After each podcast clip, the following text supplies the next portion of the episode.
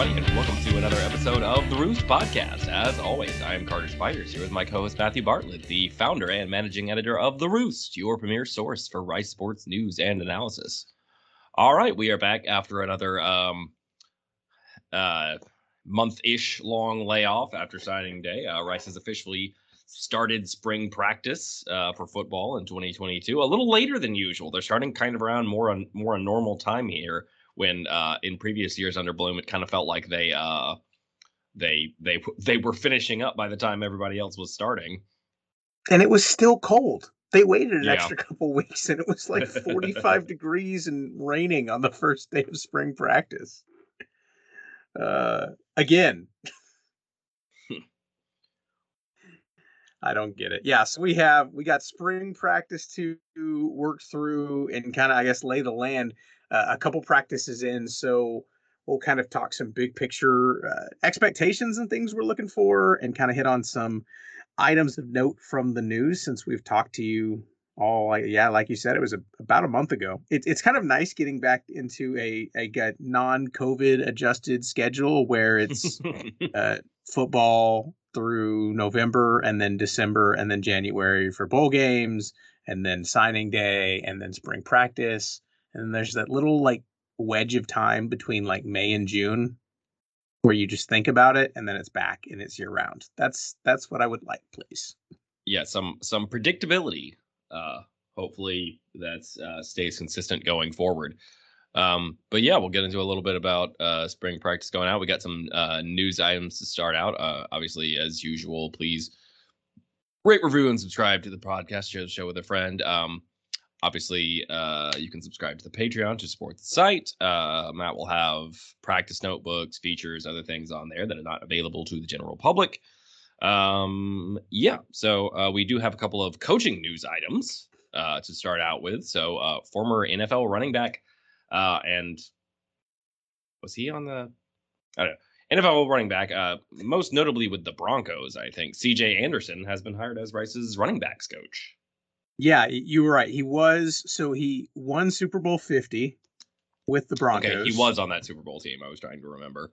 Yeah, Bloomgren actually mentioned in a conversation I had with him this week. He said, "Yeah, the last time I saw CJ before interviewing him was as a fan in Super Bowl 50 watching him score a touchdown."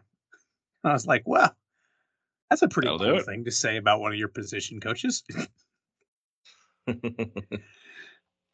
so, you know, honestly, uh, probably a, a, big pickup for Rice. The running back room as a whole, uh, I, I don't know. I, I don't know if it's the offensive line or the running backs, but the running game, I don't think we've really seen click up to the standard that maybe would have thought with the, you know, the ground and pound mentality, intellectual brutality coming in. So I think adding somebody who has done it at the highest level in the NFL, and then he was on that that playoff run with the Rams. Anderson was a couple years after mm-hmm. that.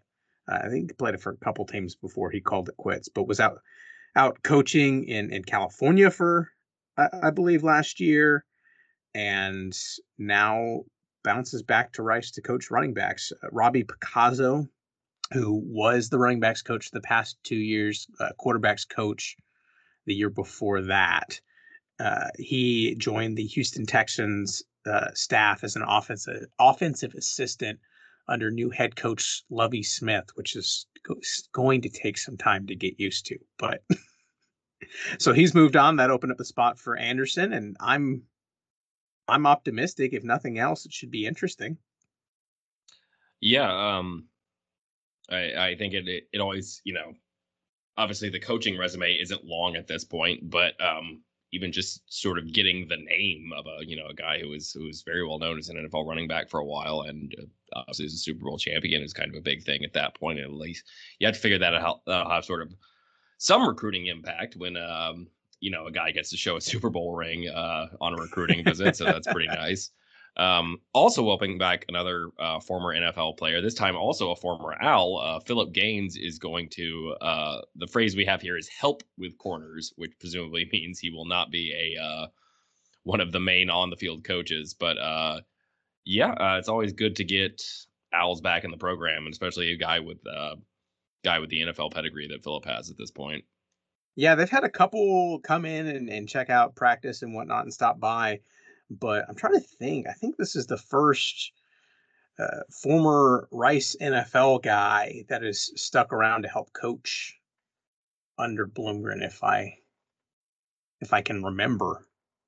Maybe. Yeah, it, it sounds about right. But yeah, saw um, him out at yeah. practice uh, this week and tossing footballs to the corners. And uh, again, it's one of those things like getting to uh, rub shoulders with somebody who who knows what you're going through. Did it at Rice, and now it did it in the NFL. Um, pretty exciting, and I think just in general, on field, off field coaches, I don't think they're really something that you know most you know Saturday football fans or even the diehards really pay too much attention to. the head coach is the guy who gets all the credit and all the blame, but I think from what we've seen from Rice on the field so far, that it's fair to say that some growth in the coaching aspect on both sides of the ball is something that we need to see. And so I don't know if I would have said I was concerned if there were no changes.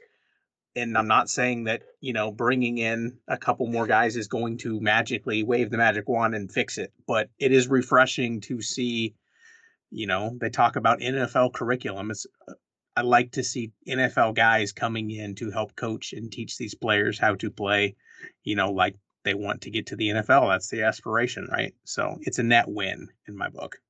Yeah, definitely helps the uh the the credibility of that slogan to have some guys um besides Bloom, I guess, obviously, and and uh Tui as well. But you know, the more guys you have that can credibly claim that, I guess it doesn't uh hurt the brand, you know.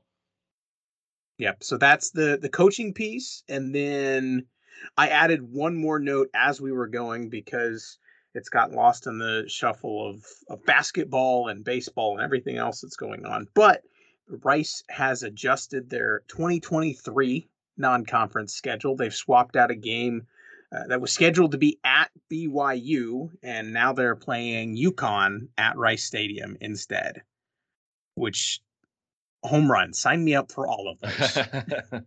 yeah, um, I, I, think I've uh, been on record before as being like Rice should schedule some more uh, winnable non-conference games, and uh, UConn certainly qualifies as winnable. I would say so. Uh, yeah, I will. I will happily take that yeah here was my favorite kind of stat as i was doing some some digging and so for those who who have lost track of all of the conference realignment and what chairs wound up where. BYU is soon to be a member of the Big 12, which I had forgotten for a minute. Oh, man, I forgot um, that too. Right. So, and BYU, all of their schedule is kind of up in flux. And so, as they have been rearranging their schedule to account for uh, wow, I, I have no idea how many conference games the Big 12 is going to play. How many teams are in the Big 12? Will be? Is it going to be 10 uh, again? Uh, it, 12. Uh, it's going to be 12. They're at 10. They're, they're losing two. They're gaining four. four. Yeah, yeah, yeah, yeah. It is going to be 12 again. Look at that. Yeah. Wouldn't be Truth a Rice podcast without some math. yeah, get on it, Big Ten. Um, anyhow, so yeah, UConn or BYU rather going to the Big 12 needs to free up space for conference games and not play 12 one-off random opponents. So that kind of was the impetus, I guess, that helped Rice get out of that game and look for a better opponent. And all of that to say, my favorite kind of note nugget I found in here that over the past two seasons, BYU reached a, a, top 10 in the AP poll in each season and finished with a combined record of 21 and 4, which is pretty good. UConn has 21 wins since 2013. Woo. So, when I chatted with uh, athletic director Joe Karlgaard in December and just kind of said, you know, what are your takeaways from this season and and what is it, you know, the plan for football look like going forward? He laid out to me a non-conference plan that featured something actually that's going to be a lot closer to what we're going to see in in 2023. Uh, you're going to have the hopefully the rivalry game against Houston. You'll have, you know, a a payday game, however you want to stack yeah. that up. And this year it's USC. In 2023, it's Texas again. You'll have an FCS game uh, McNeese this year, and then you'll have another group of five game slash Army that should be a game that is reasonably expected to be winnable. Yeah, against Um, a uh, peer type school, if you will, Right. from a competitive perspective. So if you have a a decent football team, you should be hoping to get out of non-conference play 500. Which, if you can Yeah, do and, you- that, and then you don't put it- yourself in the position of needing to have a winning conference record in order to make a bowl. Um, so that is a Yeah, the that- message that is of a this nice position to season- be in. the message of this season was received loud and clear. So when that spot filled up, I think it's telling they didn't go. Uh, of course, I guess 2023 uh, non-conference spots are, are are full at this point, right? Since we're, but who knows? It's it's nice that they didn't go and try and get Arkansas or Oklahoma State. Say, would you like to play? I guess Oklahoma State was on the schedule before Arkansas, which yeah, would have been equally painful because wouldn't Oklahoma State finish top ten? So yeah, yeah. alas, I still last season, man. So they yeah, were you- that uh, remarkable Baylor play at the goal line uh, from potential, probably not, but like potentially being a playoff team last year. So the Gundy effect. It's, it's going to be uh, oh, I'm blanking the longtime uh, K State head coach, um, Snyder. Snyder. There you go. The always B minus team. Just uh, recruit a large, like tight end typed white guy to play quarterback, and you are set forever. That He's is probably the, like 27 by the time he gets yeah. there. That was just Uh, that one's the that one's the BYU plan. There you go. Speaking of guys who are 27, not quite 27, actually. I don't how how old is George Nyakwol? He's not. He's he's entering his sixth season. You see what I did for the transition there? Yeah, there we go. Older players. Yeah. Um, but entering his sixth season, and then uh, plug aside other piece of news for we kind of we reported this in shoot it would have been first week of February once rosters were getting finalized, but he has officially been approved by the NCAA for a waiver for a sixth season of college football. So Rice was expected to do a lot of reloading, especially at safety. They have one less spot to fill. Uh, George Nyakwol will be back on the fold in the fold after really missing the past two seasons. I think he played what a game last year, and that was yeah, it. That so right. getting him back is huge for the defense. I've honestly almost forgot how huge because we haven't seen him since Yeah. 2019. No, it's nice to get that steadying influence back with uh with Naeem Smith gone, especially, and with some some turnover at other spots. Not necessarily, you know, you expect um Chamberlain back, and then you know you figure Gabe Baker is going to be a stalwart there going into what I guess is third year now. But um Gabe yeah, Taylor. Gabe Baker hasn't sorry, played for. yes, Gabe Gabe Taylor, yeah. Um, but between we those take three, Gabe Baker back if he's he's busy Yeah. with his music, I think. But Yeah, I feel like he might need some time to work back into football shape at this point, but uh yeah, I mean that that gets you a really good trio at safety, as many guys as they like to play back there. Um all guys that have a lot of experience at this point. So um puts in a puts them in a really solid position on the back end of the secondary, especially with a little turnover going on up front. Yeah, absolutely. And that's that's going to be big and that kind of gets us through that's what I have written down for things that have happened regarding Rice football in any degree from the first week of February to the first week of March. If that sounds right, unless there's anything obvious that I'm missing. They played no games. Hadn't really been yeah. hadn't really been any transfers in or out. It's been pretty quiet since National Signing Day. No, I think it's been pretty steady. Um that that about covers it, I think. Wow. So we're done. 15 minutes. there it is. Yeah. Uh, nah, tight and efficient. We're getting better at this. 2022 is really going to be our year. Yeah, we'll, we'll get there. Maybe. Give us a couple more weeks at least. Um, but I guess the bulk of what we want to talk about, uh, spring ball. That's the uh, the topic du jour, and I think, you know, I kind of like these episodes because we have very little written out in front of each other and kind of a couple ideas that we want to bounce across and kind of see where each other is at. Uh, and and remind me. So, what with everything going on in the world, and we're not. This is not a political show. We're not going to get there. But uh, I thought DEF CON ratings might be um, appropriate or fun or both for uh, how we wanted to uh, kind of go about these. So I kind of thought we could throw out, take turns kind of throwing out some questions, concerns, things we want answered. And then we could uh, assign DEF CON levels to how severe, uh, how how important it is to us that we get these things figured out in the spring. And if we do that, I need how is DEF CON five the most severe, or is DEF CON? I think one, one is the most. It, it it gets more severe as the number gets smaller. So I think one is the most serious. DEF CON one maximum readiness. Yeah, there we go. There you go. Oh, we got charts. There we go. This is not a good podcast topic, but uh, DEF CON five is the lowest state. Normal, if you will. Very benign levels of concern. So if that's that, uh, the first item that I think I have circled on my uh, maybe not priority list, but something that I really want to see in the spring, if we'll kick it off, uh, is the offensive line. Um, I guess just kind of setting the stage. Uh, Isaiah Clarkowski is going to be back on the offensive line. Isaiah Floyd has made the shift back to defense.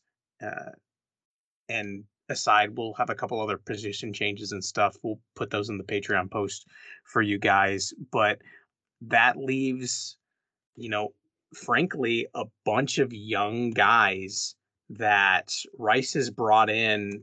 What it's felt like, what, four 300 pound offensive linemen every single season under Mike Bloomgren, at least as it comes to uh, recruiting. And this year, they are going to be without Javon Wolford and uh, Cole Garcia has transferred out. It's going to be a bunch of the guys that we've talked about in our past couple recruiting episodes.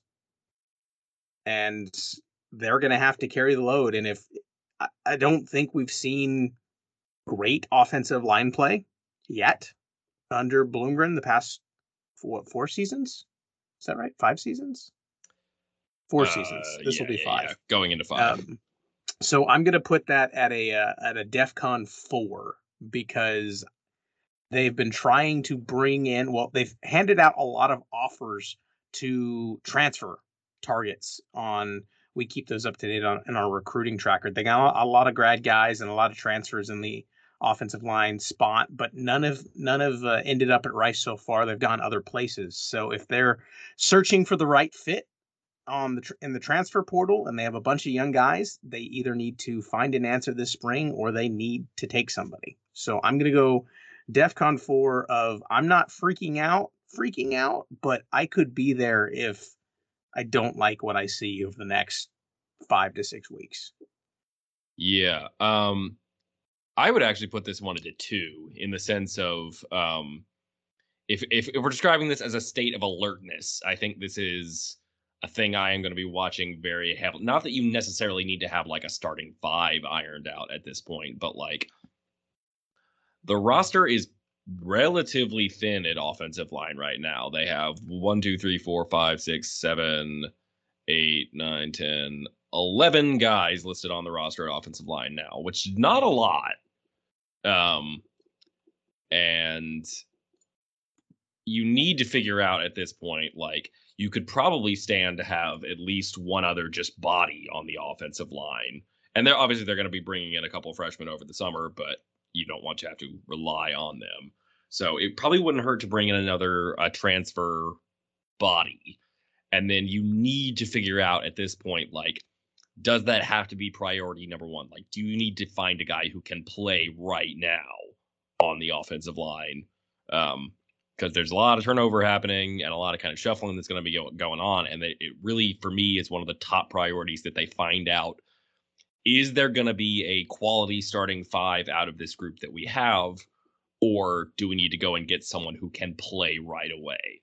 Um, so for me, this is a pretty high priority. Not necessarily that things need to be settled after the spring, but you have to uh, you know, they have what I guess there's been two practices at this point, so they have like 13 left. You got 13 more practices to figure out do you need another guy who can play right away, especially because like, you know, Clay Servin's back at tackle, but like, uh, I assume presumably left tackle, but do you have a right tackle right now? Like who who do they have there? Are are are any of these guys ready? Are the you know guys that they brought in like like Pepe and and um uh, Ethan is it Onianwa? Onianwa? Onianwa. Is he are like are these big guys that they brought in the last couple of classes are they like ready to play on the inside because there's you know more space there now than there has been recently so um again yeah. not necessarily the things that need to be settled which is why it's not defcon 1 but for me this is a really high priority in terms of like you have to be able to kind of gather as much information as possible about this group in the spring. You know, compare that to something like, I don't know, linebacker. Like, you're not sure who the linebackers are going to be at this point, but like, they've got guys and you know they're confident in those guys. And so that's not a spot that even if things aren't settled that I'm necessarily worried about, but like offensive line you need you need to be ready to to say like okay, you know what are we going to do about this position coming out of the spring and you you need to be able to gather good information on that over these next you know 12 13 practices right and and one thing of the 11 that are listed on the roster right now one of those is floyd and he's moving back to defense so you they did 10. actually they made the change on the roster i was just looking at that they oh okay him, perfect they moved him to the defensive line so that that that count does not include him Okay, perfect. So there's that, and it's going to be interesting. I don't think DeBraylen Carroll um, is going to be able to go at all this spring, and honestly, they don't need him to. So you're going to have some, you know, intrigue, I think, on the defensive line, but uh, no DeBraylen Carroll. You'll have Isaiah over there. Uh, you'll probably have um, you'll have Trey Schumann and uh, a couple of the younger guys that we want to see, but it's not going to be probably, especially with with guys like Schumann. You know what he has, so you don't need to run him into the ground uh, in March, but it's going to be probably a a more green defensive line that they're going to be up against during the spring. So, uh, you know, I I want you to talk me down off the ledge a little bit. So maybe maybe I will I'll, I'll recede if we see a couple practices and, and things are looking all right. But this offensive line needs to be able to move the ball against a uh, Carroll less uh, defensive front um, by the time they get through the spring. I, I, I I'm going to be concerned if we get through practice uh, scrimmage two before the spring game, and the defense is winning uh, every rep like has been in years past. So yeah, like defenses are often ahead of offenses generally at this point. But the way everything is setting up, exactly like you were saying with the defensive line, especially on the interior defensive line, you're looking at such a kind of green group for Rice at this point that you really need because you know there's turnover, but it's not like they don't have guys who have pl- haven't played plenty of football uh, on the offensive line. So you need to see those guys being able to consistently win against the group they'll put out there at defensive line. Yep. Okay. So that's where I'm at. That's one. What do you got? Um. I mean, I hate to do it, but it's got to be quarterback, right? Um, who? Who at quarterback? Yeah, I mean, that's you, the you, question, right?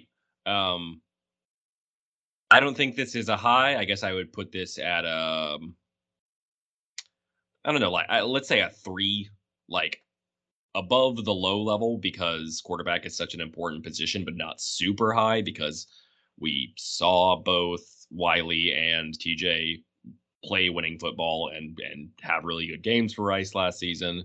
Um, all both of them are in their third third plus year in the program. I think Wiley's going into his fifth now. Yeah, because he's been here every season. Bloomgren. Um, so you have experienced guys, you have guys that are certainly in Wiley's case, very trusted in the locker room. Um, so it's not a panic level at this point. Obviously, they didn't feel the need to go out and immediately get like a grand transfer at quarterback, but like it would be nice to gain some confidence in those guys coming out of the spring. So even though this is not um maybe as much of a question mark as it has been in the past, it's still gotta it's still gotta kind of be one, you know. Yeah, I, I think it's fair.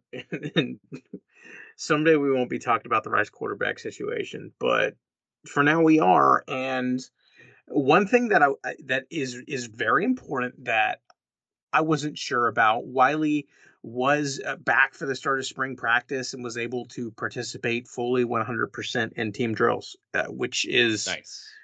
After seeing him go down, when was that injury in late October?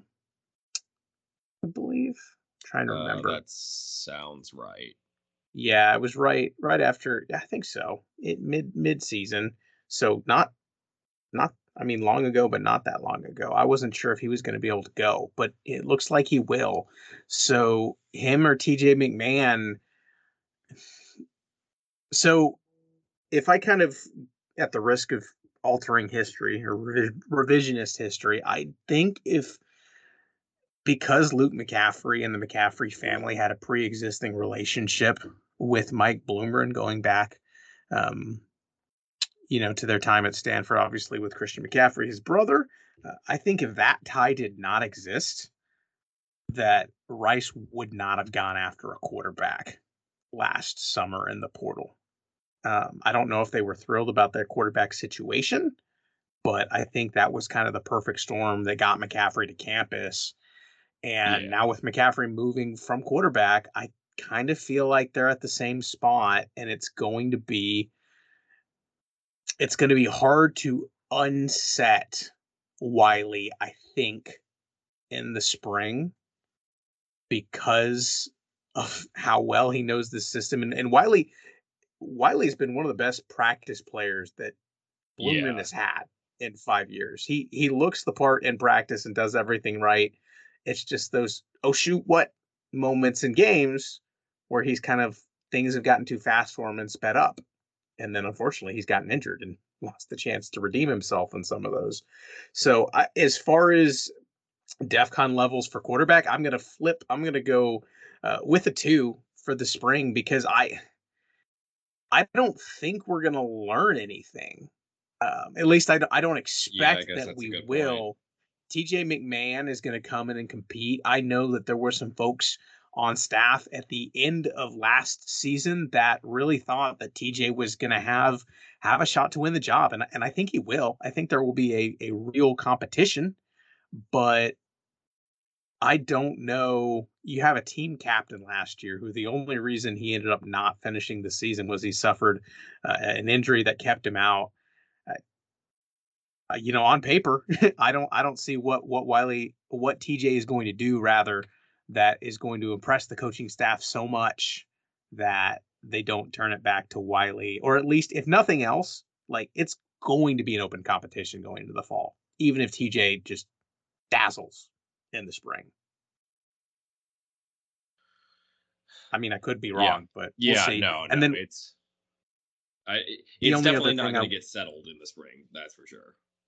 It could. That would be nice. I, yeah, but the only other thing of note uh, on the position switches, uh, Jovoni Johnson making the move back to quarterback after a two month experiment, maybe at, at, wide receiver, which uh, he looked really good in practice at wide receiver. I thought he was he kind of fit in really nicely, but Rice has a surplus of riches there, and they need probably need another guy at quarterback. But I mean and it I think it's at least notable that Rice is now bringing back three guys that have won football games at Rice at quarterback, which yeah.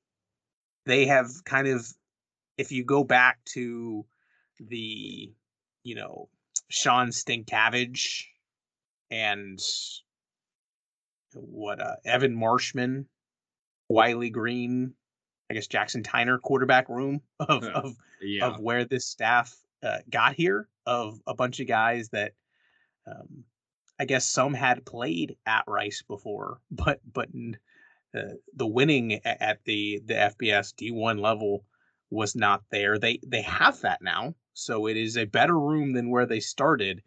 Uh, now it's just on those guys to find that you know speed up that middle clock and be able to do it well. So I don't I don't know if we're going to learn too much. I I would love to be just absolutely impressed by TJ McMahon and be totally unsure as to what is going in uh, through through the end of the spring. But at this point, I I think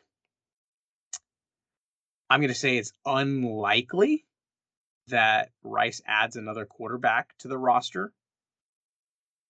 They won't do it before spring's over, but uh, it's unlikely that there's probably one added between April and June. But I think the next three or four weeks, I think if we see a situation where you know Wiley is struggling and TJ just doesn't have it, I I think they'll look. We'll see. All right. What's your next one? O line and quarterback. I have a generic um offensive philosophy item Okay. that I am I'm DEFCON 3 on right now. I'm like right in the middle of like I'm curious. I have some concern. I don't think it's going to swing to a 5, but what I want to know You mean do it Is- one or either way, I don't know. That's what that's kind of I'm I'm undecided. I there's enough angst in me that wants to know that I've put it right in the middle. We we talked off the top of the show. Uh, C.J. Anderson coming in as the running backs coach. You have a transfer running back uh, coming in from the JUCO ranks. You have Ari Broussard, who has quickly become one of the most reliable guys you've had in that backfield uh, for a long time. That since the Walter brothers, maybe. Um, you know, one of which turned into an NFL running back, so that's pretty good. Um, but yeah, so you have that coming in. You have the new guys on the offensive line, which I've talked about, and then you have just a embarrassment of riches at wide receiver. Honestly, you you got Sam Crawford is on campus, the uh, transfer from Tulsa. You got Brad Rozner. You got Jake Bailey. Uh, uh, Luke McCaffrey is now at the wide receiver room. Those are what four guys that you probably should have on the field because they're really good, and that uh, doesn't count Trey Patterson. And then you have you know a bunch of the younger guys. Andrew Mason got hurt and was on and off. We didn't really see him at all last year. And then some of the younger guys that they're bringing in. There are so many pass catchers that Rice has in the offense, and I kind of think that this spring, spring is the perfect time to tinker and experiment and kind of figure out, you know, what you want your team to be moving forward. We kind of saw a bit of a shift last year to not a throw first team, but a team that was able to do both well uh, to some degree. Definitely better at, I think, passing the ball than running the ball. yeah. Um, but Tui's offense offense and his influence on it was pretty clear.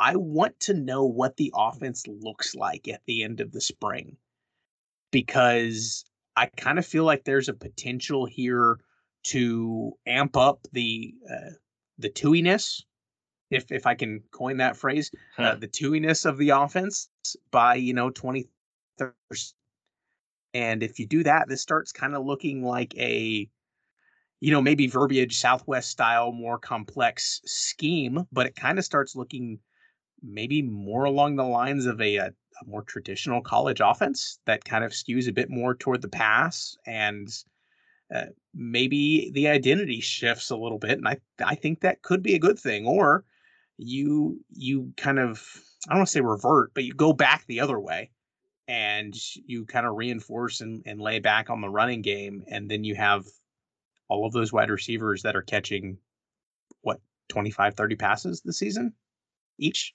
which i don't know if that makes much sense so i i kind of feel like we saw a shift in the offense last fall and i want to see that that same level of of balance if not pass too much for a little bit, um, or Yeah, run I super I- well. Either like just- I, I Yeah. I, th- I think the bare minimum is that the the kind of run pass balance or at least the philosophy behind when you pass and when you run is what it was last fall because uh, like obviously passing was the strength of the team uh, in terms of the offense and I think you saw that become more apparent that they they knew that as a coaching staff and you know we had said this before like I think there's been legit legitimate criticisms of of Bloom and the way he has um you know, clearly had his hand on the offense thus far.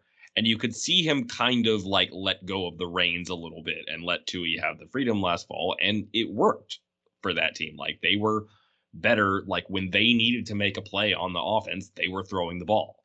Like that was how that team was built. And unless, you know, one of these running backs and just blows up and and the offensive line becomes that you know, Masham power, you know, all the, the physically imposing things that you expected maybe for this offense to be four years ago, unless that suddenly appears, and you know, hopefully they'll be better at it than they have been. But like, I don't expect, I don't expect them to suddenly be this, you know, like 2015 Stanford or whatever. But like, you've got such a strong wide receiver group and a couple of veteran quarterbacks who can get them the ball effectively. Um, at, at minimum, the the kind of run pass again, maybe not balance, but philosophy needs to be what it was late last fall. And I think, quite frankly, there's every reason to think that they should skew even more towards throwing the ball, just because, like, that's that's just looking at the roster and looking at the guys they have at the positions, like it's you know, if you if you look at this roster as a coach and you don't think this team kind of needs to base its identity around the passing game, like it kind of feels like coaching malpractice at the at that point, you know? Like good coaches adjust their offense or their schemes and their philosophies to the players they have. That's like football coaching 101 is like do what your guys do best. What's the um you know, the the Jimmys and Joes over X's and O's. Like the the old adage like you you you do what your guys can do best. And that's that's the way this team is built. This team is built to throw the ball. Their their best playmakers on offense are wide receivers. And they were they've been best really the last couple of seasons when they've been able to throw the ball well, and especially last season when we finally saw like some real offensive. I don't know about consistency, but like that was the best offense we've seen Yeah, by far, production. despite the constant turnover at quarterback and the the like. You know, we talked about that where they kind of went through like three different eras of like quarterbacking and wide receiving, where they had like guys being effective at quarterback and different wide receivers being like dominant in the offense. And now you've got all that again, and you've got Brad Rozner coming back.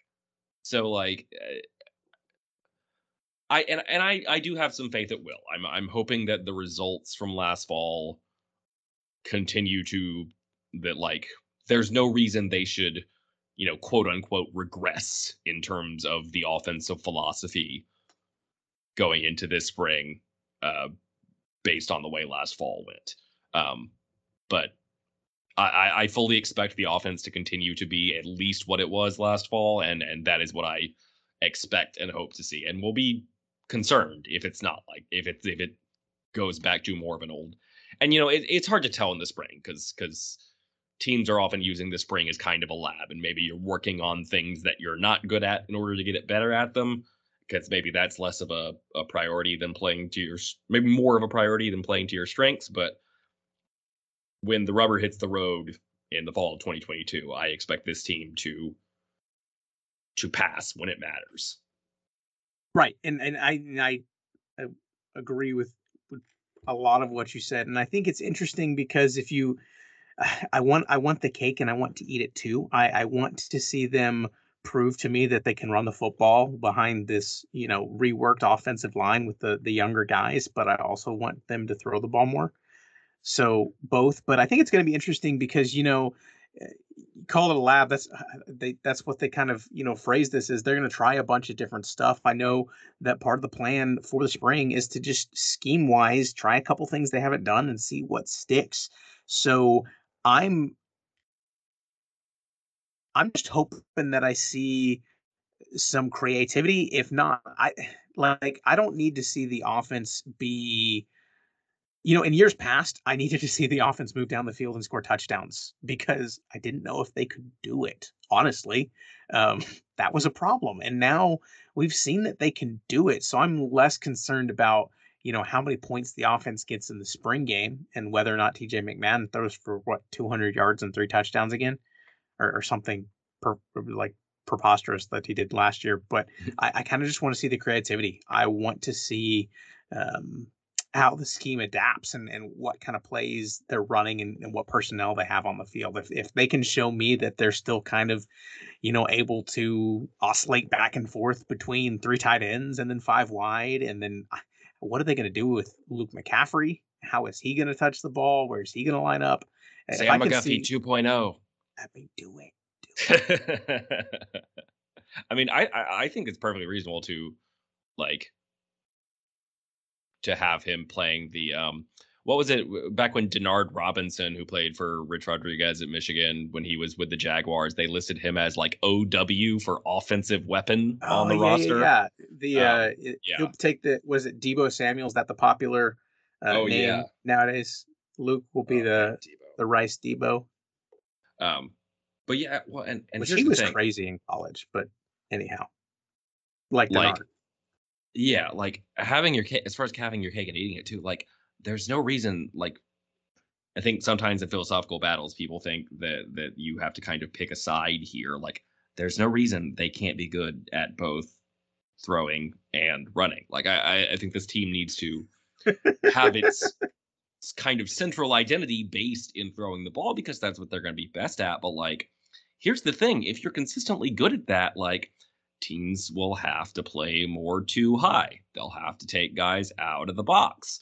The safeties and linebackers that are flowing downhill in all these modern defensive schemes in order to fit the run are going to hesitate just a tick longer because they're going to have to hold those those zones and hold those those spaces against the pass. So like if you're good at throwing the ball, that helps you run it like it goes it, it it always goes both ways like i think a huge part of the problem for rice's running game the last several seasons has been like teams first of all know they're going to run and then for most of the last four years did not have any reason to respect the passing game and so they could just devote as many resources to stopping the run as they wanted and stopping the run as long as the talent levels are roughly equal in football is largely a numbers game it's a whole lot easier to run against a five man box than a six than like an eight man box, no matter who you are. And if you can force some of those light boxes, then the running game gets a whole lot better. See more math. uh, so De- DefCon level, I, I'm I'm I'm in three. I'm in in between. Where are you at on just offensive development philosophy as a whole? Um, I will be optimistic here and say a four because, no. like I said, I don't think they're gonna. Yes, no, you're right. Four is less concerned. Yeah, four is less concerned right. because I don't think after the way last season went, it would be really surprising to me if they went away from the changes in philosophy that they started to have. Like maybe it doesn't get like more wide open to the point where maybe like I would want it to, but um but I don't think it gets more. I, I don't think it goes more old school, more more run oriented than it than it was late last fall. So I, I I have optimism as far as the offensive philosophy goes.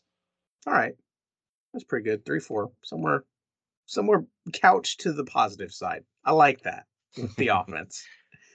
Um, o line, quarterback, offense. Uh, what else has us worried? What has you worried? yeah, I guess the last big one for me, and maybe we can can finish it out with this one. That'll be a nice two and two. Um, probably like interior defensive line. Um, and I'm going to go.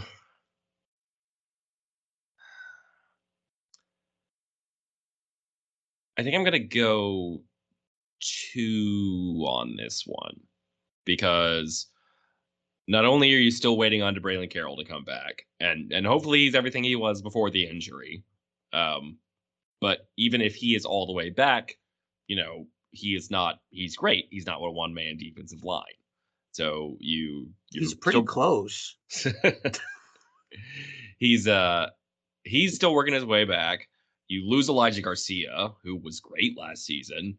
Um, who who do you have that that you know you can rely on on the interior defensive line? Um, obviously Isaiah Floyd has has the size, but he's really gotten more playing time at offensive line to this point. Um, you've got some big bodies now on the defensive line that you've started to bring in. Um, I, I like I feel pretty good about edge because you've got guys like Trey Schumann and you've got guys like Ken Orji who have played a lot of football and you you know you'll get Ken is good, back. Yeah, like you you've got some guys and and, and obviously uh, Ken uh, can can play kind of inside and out, but like uh, I feel more confident in their kind of you know defensive end sized bodies than I do in the you know the guys who can play kind of you know like zero through four eye tech you know the the, the noses and the, the the defensive tackles. Like obviously assuming he's all the way healthy you've got DeBraylen that you can rely on that's going to be a real weapon. And I you know I've said before that I think interior disruption is one of the most important things a defensive ha- can have but like who else who else is there? Like hopefully Isaiah, like you, but you you need to see somebody else step up at an interior defensive line position this spring. Like that is maybe the biggest priority for me on defense. Like they've got guys that we think will be good, uh, like optimism at linebacker. They've got a lot of guys who have played at quarterback, even if it's you know we'll we'll we'll see how how things end up shuffling out. Uh, you know, we talked about the safeties; they've got guys you trust there, um, but who? And and again, and like defensive line is an area where you you shuffle a lot.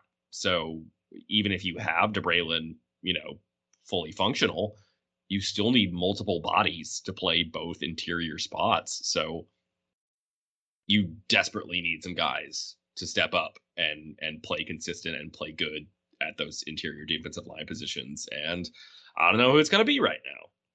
I think this is interesting because we've we've flip flopped on both sides of the line. I was freaking out about the O line, uh, and you weren't, or or or uh, pending, not yet. I I kind of feel the opposite that you do about the defensive line. Uh, the concern you have, I kind of am a, a bit more optimistic. Uh, I think the the depth piece is probably the part that I I do share the most uh, level of concern about, just because you know on the O line you're gonna you're gonna play five guys the whole game. Like you might throw in a couple, you know, that six man that they like to use as the ogre um, and some big packages, but it's the same five guys. On the D line, Rice has and will rotate a lot uh, to keep their guys fresh. So you are going to have to find some guys. Uh, but I think this year we're finally. You remember, like, what? When did DeBraylen and Isaiah come in? Was that three years ago now? At this point, yes. they would have been freshmen in 2019. Yes. Yeah. Yeah. yeah. The, so three years ago, we, when they were coming in, we talked about, oh man, you could put Isaiah Floyd, power lifter, next to DeBraylen Carroll, who was, you know, Duncanville defensive MVP, state champion oh, that'd be fun. And we haven't seen it yet. We're three years in. Yeah. So those two next to each other, I'm excited about. Uh, Blake Banish was kind of the um, the up and coming guy on the D line that uh, first off bust, but we haven't seen yet. So I have a lot of expectation with him. And now Royal Morris is actually the guy who played a lot last season, especially down the stretch and, and got in action uh, when you had guys, other guys that were there um, and and healthy and available. So those are two that um, you know on that next level, and that gives you four that I'm I'm kind of curious about. Um, and then some other pieces, and I just Rice last year. Yeah, losing Elijah Garcia is is going to be hard. I think DeBraylen is going to mitigate a lot of that loss by what he can do. And if you can find, uh, you know, someone like Isaiah that can clog up space in the middle, you know, last year was probably Rice's uh, worst uh, performance against the run on defense. Definitely, uh, and probably yeah. like the last three seasons. uh, and I looked it up, and they were they were seventh in conference play uh, against the run, um, yards per game allowed. Uh, so that was their that was their their low end, and they were they were average. They were fine. Like and obviously North Texas gashed them, but a lot of everybody else didn't. It was just ho hum. So I don't really have concerns that this is going to be a line that can stop the run. I think getting to the quarterback is something that is going to be continuing uh, to be uh, a focal point, and those are the experienced guys as far as the, the guys on the yeah. roster that you would trust to do it. Um, Orji and Akina, um, Schumann, those are the guys who are supposed to know how to do that. So I don't think that's going to be a an aha for the spring. So yeah, I'm I'm kind of wait and see who develops, but I kind of feel like they got enough bodies. But I, I think we've kind of circled, if nothing else, kind of like you said, putting a bow on this. We've circled the areas that we, we, we these are the questions we're asking, right? These are the things that we want to leave. I guess April 16th is the spring game. Uh, as of right now, we want to leave the spring game and we want to have ansel, answers answers to O line, D line, quarterback, and what the offense looks like. And I think most of those seem pretty achievable if I'm not being too optimistic. Am I being too optimistic? No, no, I think so. Um, like, yeah, just like I mean, like I identify a group at at O line, find some guys on the interior defensive line, um, get the uh, showing that you hope you get out of the quarterbacks given their experience. Um, show that you're committed to this offensive philosophy and those are the major questions I have. I feel pretty good about most of the other position groups, so make you know, give me some assurance uh, for these things, and I'll I'll feel pretty good about the chances this season. Oh, and if I can, can I cheat and add one more? Let's do it. Uh, make field goals. Oh yes, please. I please. I really don't need a um like an O for three from, you know, like missed a 30 yarder, missed a 25 yarder, made one from 32 and, you know, got how, three blocked from beyond. Th- don't give me that in the spring game. My heart can't take it. How, like, peak college football fan would it be for uh, I will I will be at a practice on a random Wednesday afternoon in March and I'll tweet out uh, you know, I guess Tim Horn transfer from Washington. Tim Horn uh, just missed back to back field goals from 45 yards. Um, and there will be a Rice fan that combusts. Oh yeah, I'll be the one personally personally tweeting doom and gloom in your mentions in the spring. Oh man, yeah. I, I, I, so they got him. They they got another. Um, I guess a walk on coming in uh, the summer who will be here from Houston, and then uh, a freshman coming in, and they have another transfer coming in from. Oh, I want to say smart. Is it Georgetown? I want to say Georgetown, but I don't. He will be here. Um, One of them has to be able to consistently hit field goals from inside 35 yards, right? That's all right. I ask. Like Connor anything, Hunt, yeah. Anything beyond that. Yeah, anything beyond in. that is a bonus inside 35 yards, you got to hit it. Also, but to give from Georgetown, I was right. Look at me go at my one of three kicker. But that's what I want to get to. Uh, Bloomgren and the staff brought in three kickers, or will be bringing in one for the, one for the spring, but two more coming uh, for fall camp. They brought in three kippers, so if if they've not, if we're we have to give them credit for at least taking notes and paying attention that this is something that needed to be solved. yeah, they are aware there is a problem. And if nothing else, you That's know, the, the women's soccer steps. team is pretty good. So I'm sure we could find in Van, Vanderbilt's uh the the female kicker, she was the the goalie, right? From yeah, from yeah, the, yeah. The soccer team.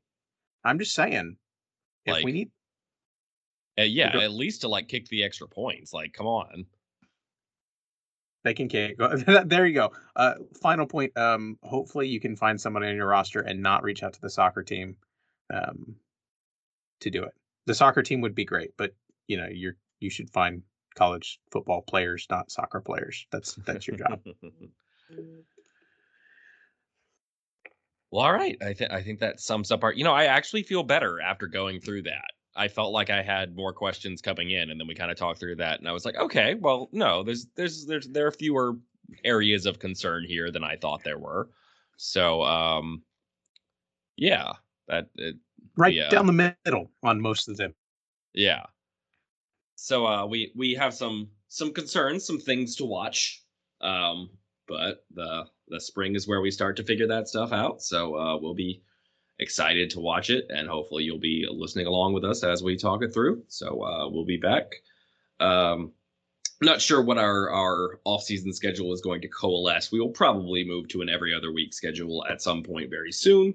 Um, but this is kind of the start of the the consistent off season stuff for us. So we hope you join us as we uh, begin the long build up to the 2022 season now. So we'll uh, see you soon and Rice Fight. This show was edited and produced by Carter Spires. It features music from Joseph McDade.